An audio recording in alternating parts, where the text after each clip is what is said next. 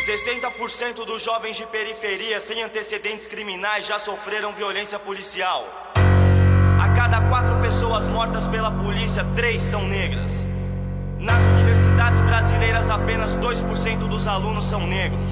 A cada quatro horas, um jovem negro morre violentamente em São Paulo. Aqui quem fala é Primo Preto, mais um sobrevivente.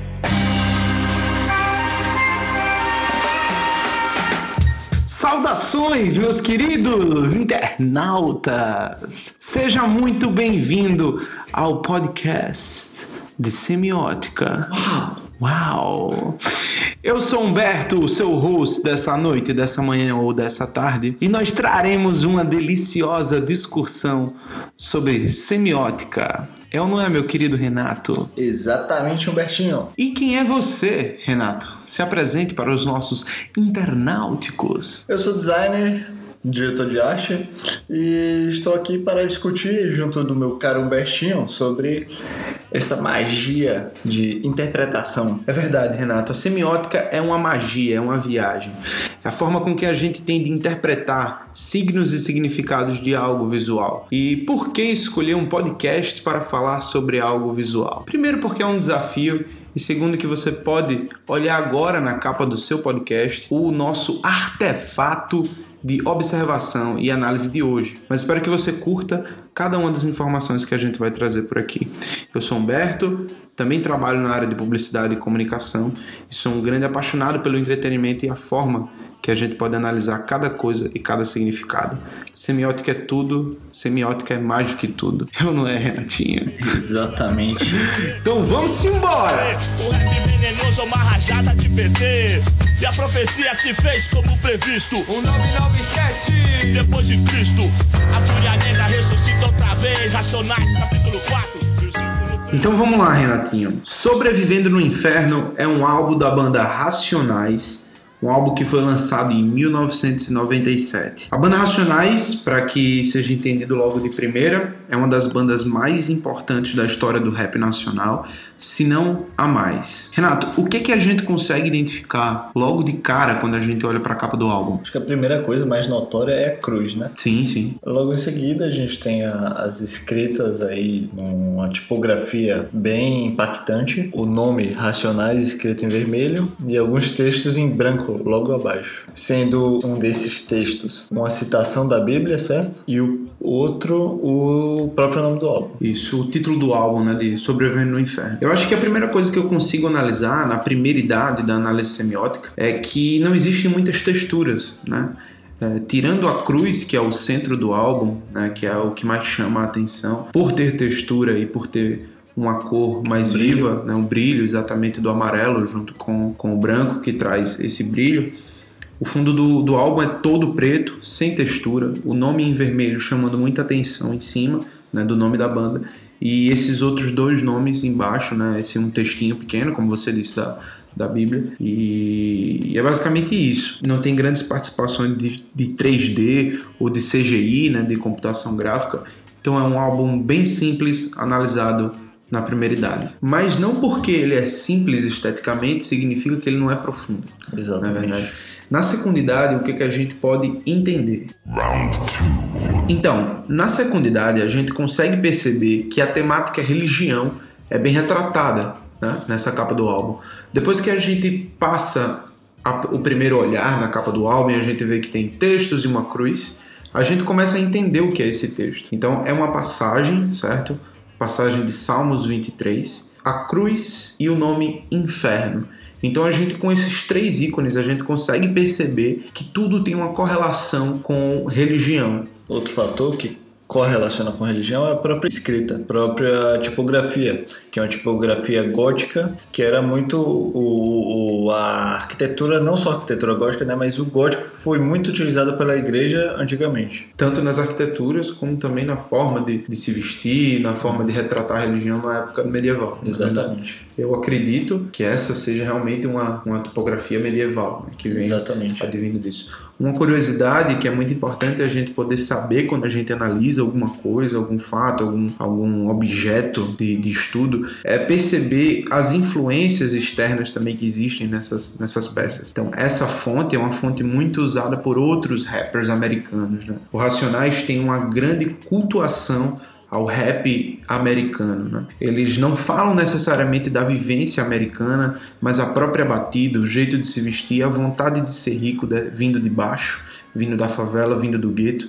É o que retrata muito a vontade do Racionais, né? de, de trazer um pouco desse culto é, do rap americano para nossa realidade, falando da nossa realidade. E é uma fonte muito utilizada por muitos rappers, é, principalmente em tatuagens de cadeia. Não sei necessariamente se eles tinham alguma coisa para tatuar nesse tipo de caligrafia, nessa tipografia, mas é uma curiosidade que também retrata o sujo, né? O gótico era muito escuro, o gótico era meio maléfico, né? Tinha essa, essa impressão do gótico. Então, talvez essa sujeira seja um pouco do que o Racionais quer passar mas aí já é uma análise de terceira idade. Vamos para a terceira idade? Bora. Racionais, capítulo 4, versículo 3.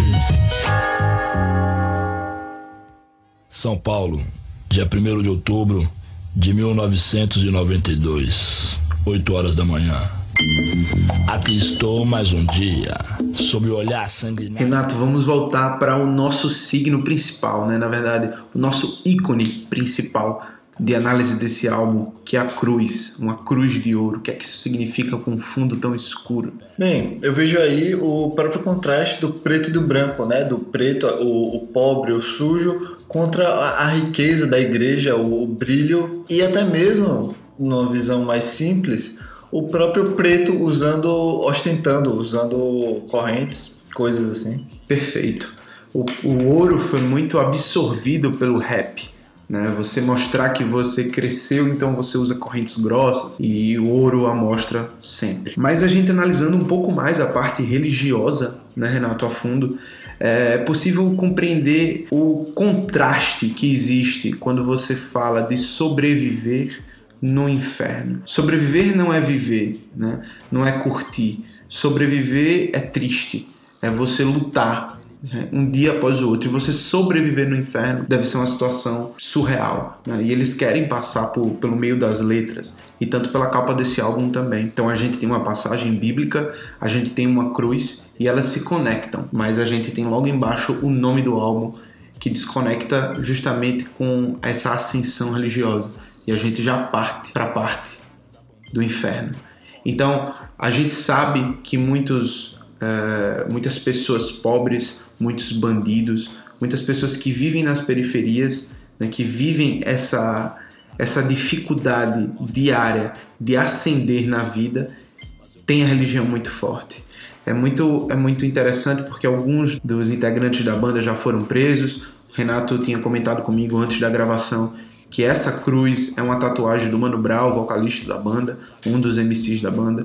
Então, eles já foram presos, já passaram por dificuldades muito fortes na vida, mas mesmo assim, é, a ideia, os dogmas cristãos ainda perduram na vida deles. Então, mostrar esse contraponto, esse contraste, é mostrar que a gente sempre, que eles na verdade, mas que o ser humano de forma geral passa por percalços e busca sempre a glória, seja a glória na religião, ou seja a glória no dinheiro, seja a glória ou ser lembrado Irracionais, na minha opinião, não sei para você que está escutando, vai ser lembrado para sempre.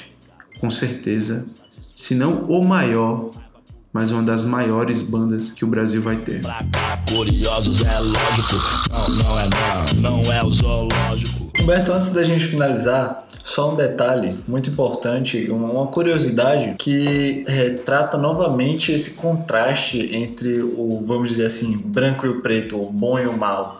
A ideia da capa desse álbum era ser uma foto dos integrantes da banda segurando armas em frente a uma igreja, fazendo poses, enfim. Mas ocorreu que as fotos não saíram tão legais e eles partiram para um plano B de retratar a mesma ideia, porém de uma forma diferente. E é muito incrível, eu acho que foi muito mais assertivo dessa forma. A gente consegue viajar, como a gente tinha falado no início do episódio, a gente consegue pensar um pouco mais do que logo na cara segurar uma, uma arma na frente da igreja, né? Então isso só reafirma essa ideia inicial que o Renato acabou de trazer como, como curiosidade só reafirma a análise que a gente fez em cima da capa desse álbum. A vida bandida é sem futuro. Então é isso. Se você curtiu a nossa análise sobre uma das maiores bandas de todos os tempos da face da Terra, Uau! Assine aqui o nosso feed do nosso podcast, que vão vir muitas análises interessantes por aí. Se você acha que a gente pode analisar alguma outra coisa que você queira, pode ser não só uma capa de um álbum, ou sei lá, uma tela de algum pintor, ou qualquer coisa que a gente possa olhar, viajar e imaginar. É ou não é, Renato? Exatamente. E principalmente, se você acha que você pode contribuir com alguma, alguma análise, alguma visão que você teve da capa desse álbum, manda pra gente, que a gente vai adorar ver a, a, a, o ponto de vista de vocês. Que é inclusive o que a semiótica propõe, que cada indivíduo tem o seu próprio ponto de vista sobre aquele signo. Exatamente, Renato. É muito claro que o azul que eu enxergo é diferente do seu, até porque a gente cresceu de diferentes formas e a forma que a gente vê o mundo é diferente. E eu finalizo esse episódio incrível, o nosso primeiro episódio, com a seguinte frase: Fé em Deus que Ele é justo e irmão, nunca se esqueça. Amém. Amém, tamo junto. Falou! Fé em Deus que Ele é justo, ei, irmão, nunca se esqueça. Na guarda, guerreiro, levanta a cabeça, truta onde estiver, seja lá como for. Tenha fé, porque até no lixão nasce flor. Ore por nós.